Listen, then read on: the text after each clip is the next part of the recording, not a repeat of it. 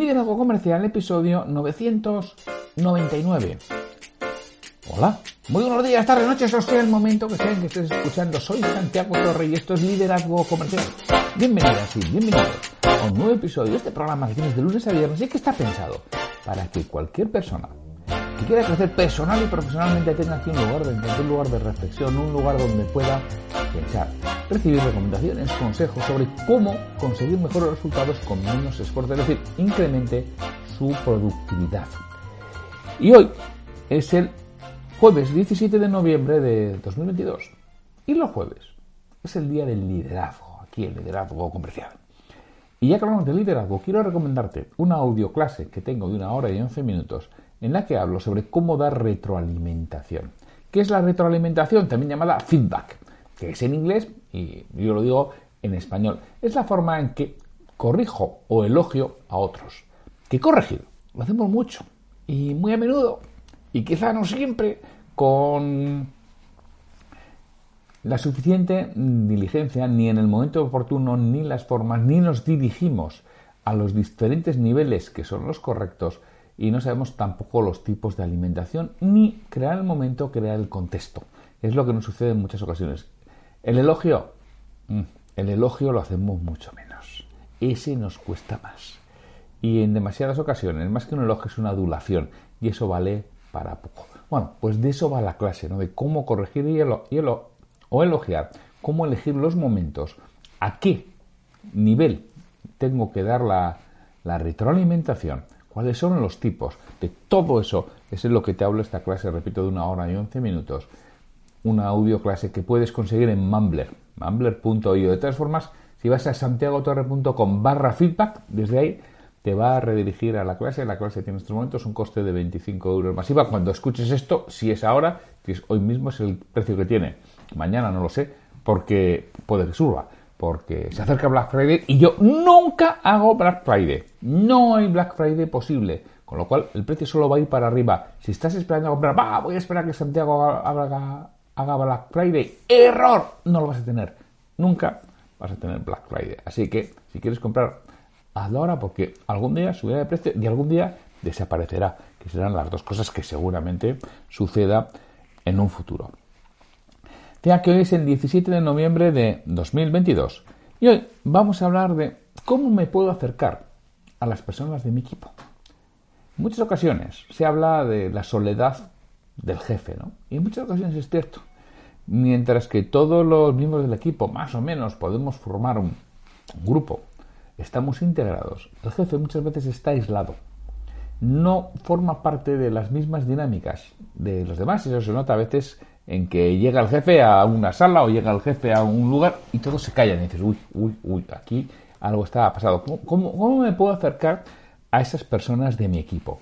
Y es de lo que voy a hablar. Vamos a hablar de diversos aspectos para que yo me acerque.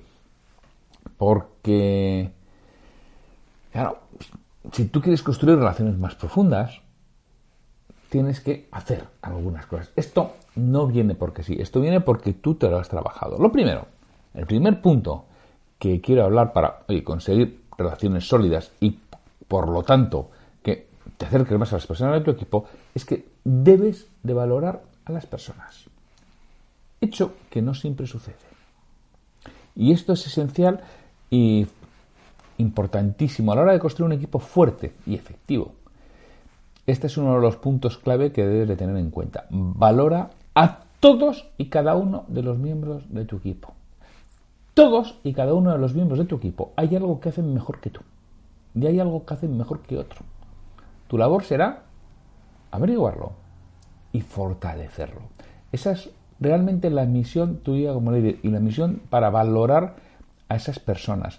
Tienes que crear el entorno en el que se sientan cómodos al compartir esas y preocupaciones, las cuales, las que realmente ellos pueden aportar, las que ellos realmente sean fuertes, porque tú estás reforzando esa característica, estás reforzando ese momento, estás reforzando eso que hace la persona y le estás diciendo implícitamente que le vas a tener en cuenta. Por eso es tan importante valorar a las personas para poder tener un equipo fuerte, un equipo exitoso, un equipo que te acepte, un equipo que crezca.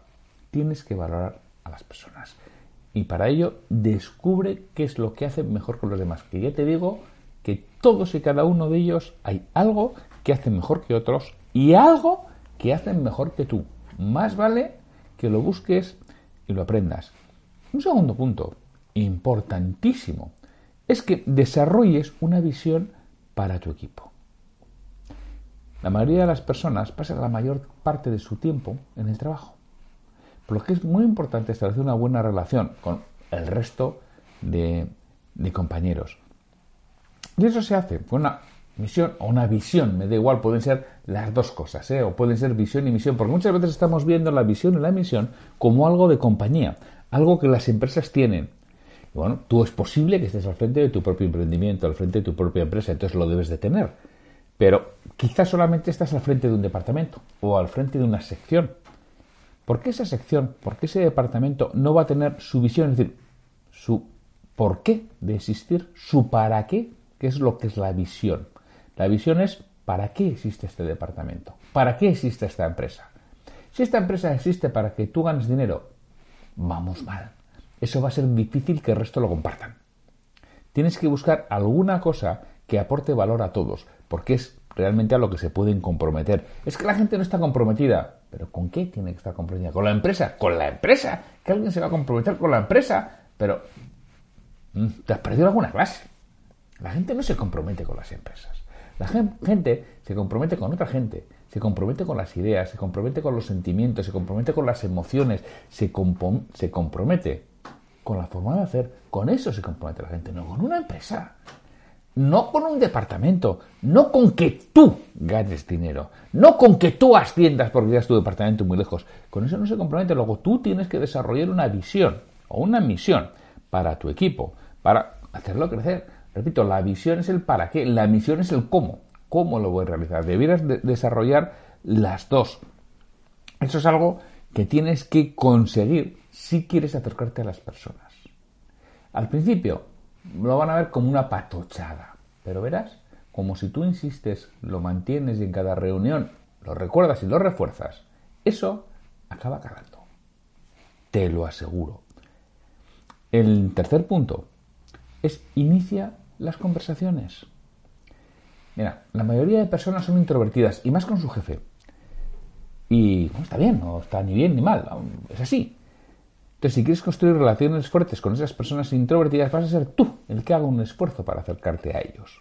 No te queda más reciente, pero no tiene por qué ser algo forzado o artificial, simplemente tienes que interactuar un poco más con las personas de, tu equipo. Puedes hacerles preguntas sobre sus intereses o comentar algo sobre los últimos eventos. Es una forma de iniciar conversaciones. Es decir, para eso que tienes que saber qué le interesa a esa persona. Comenta, pregunta sobre eso que le interesa a la persona.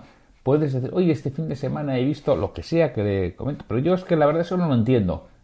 ¿Cómo funciona esto? Verás que a las personas nos gusta hablar de nuestros hobbies, de nuestras pasiones, de nuestras ilusiones. Pregunta por ello, pero pregunta de verdad. Pregunta porque quieres conocer. Y porque yo si te digo que inicies una conversación no es para, ah, así inicio una conversación, no, no, no, porque realmente te estás interesando por esa persona y siempre se pueden encontrar esos momentos para charlar informalmente, bueno, mientras vas al café o, estás en el ascensor o en cualquier momento puedes aprovechar para hacer ese tipo de, preguntas.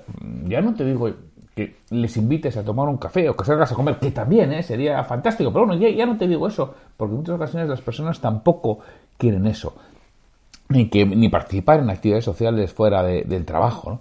Pero es relativamente sencillo preguntarles por sus intereses. Tienes que estar atento cuando escuchan con otros, con sus colegas de, trabajo en muchas ocasiones, porque hay es cuando van a decir qué es lo que les interesa, qué es lo que les gusta, qué es lo que les ilusiona, a qué dedican, como Perales cantaba, ¿no? Su tiempo libre. Por supuesto, ayúdalos. Tienes que ayudar a la gente para lo que necesiten y siendo por siempre amable, ¿no? El tercer, el cuarto aspecto va muy relacionado con el anterior, que es busca esos aspectos personales que os unan. Porque fíjate que antes he dicho, pregunta por cosas que a esa persona le interesen. Y si no te interesa, por lo menos que te interese la persona. Pero si das un paso más y buscas algo personal que os una, algo personal que compartáis, será mucho más sencillo crear un vínculo y acercarte. Entonces, intenta preocuparte por la otra persona y ver qué le interesa, a ver si hay algo que, que os puede unir. El siguiente punto, el quinto, si no me equivoco, tienes que respetar las personalidades diferentes. No todas las personas somos iguales. Y eso está muy bien, ¿eh? En un equipo es importante respetar las diferentes personalidades y tratar de comprenderles. Y fíjate que seguramente quien más nervioso te pones, quien más te aporta. Porque es el antagónico a ti, es el contrario a ti, es el que realmente más aporta al equipo. Porque la parte que tú ya haces, si nos juntamos en un equipo todos iguales, tienen unas carencias tremendas. Eso se ve mucho cuando haces un trabajo de equipo, ¿no? Como cuando son todos iguales, que es la tendencia natural, porque tú tienes, tiendes a contratar a las personas que son más parecidas a ti porque es con las que estás más cómodo, pero no te complementan. Entonces, el coger a alguien que sea antagónico molesta, pero realmente es muy, muy, muy positivo para el equipo. Y ojo, eh, que respetar las personas diferentes no significa que tengas que estar de acuerdo eh, en todo lo que hacen o dicen, pero significa que tienes que ser tolerante, abierto y respetar que tenga un punto de vista diferente al tuyo, no como Elon Musk, ¿no? que acaba de despedir a alguien que le ha llevado a la contraria en un... Probablemente haya sido por algo más, o no, no lo sé. Si no estáis encima de ello, pues nada, Elon Musk puso algo en Twitter diciendo que uno de los problemas era no sé cuántas llamadas que hacía alguna serie de programas de Twitter que lo ralentizaba, ¿no? Y alguien le respondió, usted no está muy bien informado, esto no lo hace. era de, sobre teléfonos Android, ¿no? Decía, esto no, se, esto no lo hace en teléfonos Android. Bueno, pues lo han despedido. Pues hay, hay que ser algo más, hay que respetar algo más esas personalizadas sin sentirte amenazado o frustrado por las diferentes opiniones que puedas tener en tu equipo. ¿no? Tienes que ser capaz de manejar el conflicto interno que te genera esas diferentes formas de, de hacer. Y tienes que ver las diferentes personalidades como una oportunidad para aprender y crecer. Porque vas a estar mucho mejor equipado para liderar eficazmente a tu equipo hacia las metas que queráis conseguir. Siguiente punto. Sé humilde y pide perdón. Qué difícil. Qué difícil es ser humilde. Qué difícil es reconocer que no sabes todo. Qué difícil es reconocer que hay ciertas cosas que podrías mejorar. Qué difícil es reconocer que otros hacen mejor que tú ciertos aspectos de, tu trabajo. Y por supuesto, eh, pide perdón si has herido a los demás. Pide perdón si no has hecho las cosas correctas. Porque si tú lo haces, tu equipo acabará estando dispuesto a admitir sus errores y también a solicitar y a pedir perdón cuando, cuando falla. Si no sabes qué sucederá, que cuando se equivoquen lo van a ocultar. Pero si tú has sido suficientemente humilde y has pedido perdón, habrá una mayor tendencia a que lo saquen a la luz y pidan ayuda a otros compañeros o a ti mismo. El siguiente punto es descubre la pasión del otro. Antes hablábamos del interés, ahora es la pasión. ¿Qué es lo que realmente le motiva? Motivar es mover a la acción. ¿Qué es lo que le apasiona? Descubrir la pasión es una forma de conectarse con, con, el otro de un nivel más profundo, pero no solo eso, es una forma de ayudarle, de permitirle conciliar, de preguntarle por eso y facilitarle cuando realmente tenga esas actividades que le apasionan, que las quiere, que las desea, que es por lo que realmente vive, eh, se las facilites. Porque en ocasiones nos van a pedir permiso, nos van a pedir excepciones. Si tú sabes que es realmente que le apasiona a este compañero de equipo, digo compañero a pesar de que, de que estés tú al frente, de que seas su jefe o estés liderando ese equipo. Eso es importantísimo. ¿Y cómo lo puedes descubrir? Escuchando conversaciones que tenga, viendo cómo brilla, viendo lo que cuenta el lunes por la mañana. incluso puedes preguntarle directamente. Y fíjate en el entusiasmo con el que contesta. La gente cuando habla de lo que le gusta realmente se le nota entusiasmada, tiene un entusiasmo muchísimo mayor. puedes investigar por tu cuenta también, ¿eh? pero de verdad, intenta buscar los intereses del otro. Y además, si le puedes dar un trabajo relacionado con ello, lo va a hacer maravillosamente bien.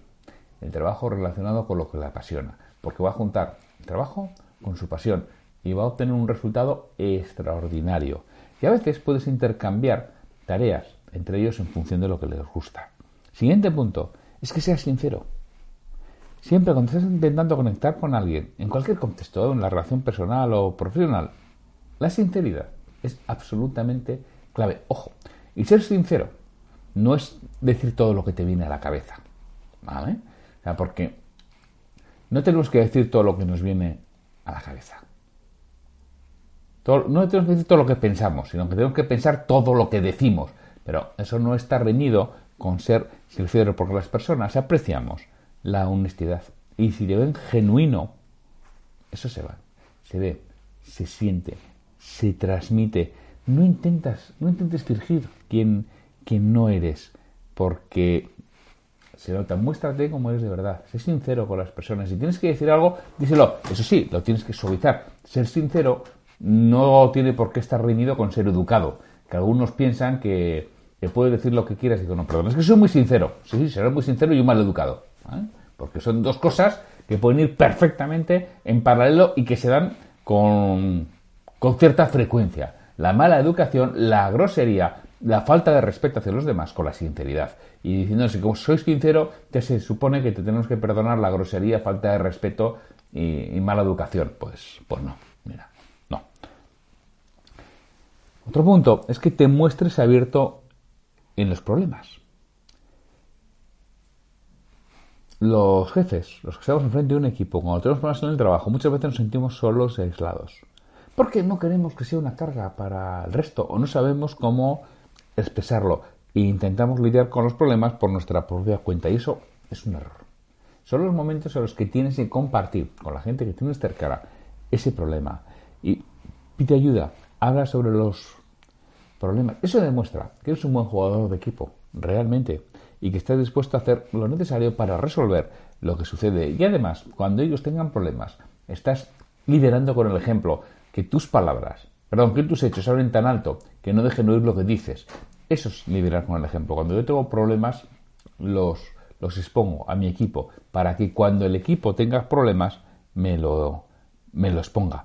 Otra de las cosas importantes. Al final,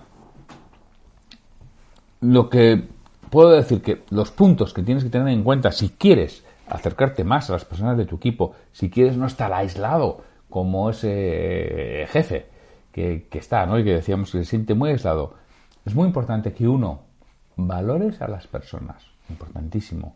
Dos, desarrolles una visión y una misión para tu equipo. Y no lo he dicho, pero es importante también que haya unos valores comunes, unos que se sepa que se puede realizar. El tercer punto es que inicies conversaciones, que seas tú quien las inicies, que no espere que lo haga tu equipo. Y si tú eres introvertido, pues aprende a serlo menos. En cuarto, busca aspectos personales que, que te unan con otras personas. Quinto, respeta las personalidades diferentes. Sí, ya sé que te pone nervioso, pero es quien te complementa. Quien más nervioso te pone, más te complementa. Sexto, sé humilde y pide perdón. Eso lo que vas a hacer es que cale tu ejemplo, cale en el equipo y ellos lo hagan cuando también les suceda y no oculten los errores.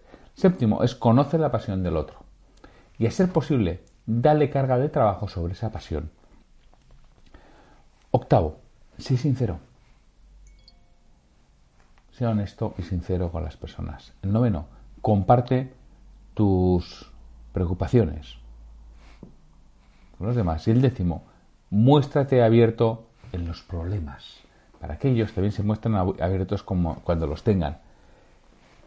Como conclusión de esto, de esta reflexión que he estado haciendo en voz alta, podemos llegar a que desarrollar la confianza en las relaciones sólidas con, con el equipo, con los miembros del equipo, es esencial para ser un buen líder, para liderar eficiente y eficazmente. Valorar a las personas, iniciar conversaciones, respetar las diferencias, va a crear un ambiente positivo y productivo en el que todos se van a sentir valorados y respaldados. Y cuando tú eres humilde y admites que te equivocas, vas a tener esa comunicación abierta y esa confianza de, de los demás. Y por supuesto, ya cuando te tomas el tiempo para conocer las pasiones y facilitar que las desarrollen en el trabajo, cuando te preocupas por los miembros de tu equipo, cuando muestras tus preocupaciones, cuando sacas a la luz los problemas y cuando eres sincero, todo eso te va a llevar a que no solamente mejores las relaciones con ellos, sino a que tengas un equipo exitoso y cohesionado, que al final es lo que buscas. Así que sin mucho más, me despido de vosotros hasta mañana viernes, en que tendremos un nuevo episodio del liderazgo comercial, el número 1000. Hasta mañana.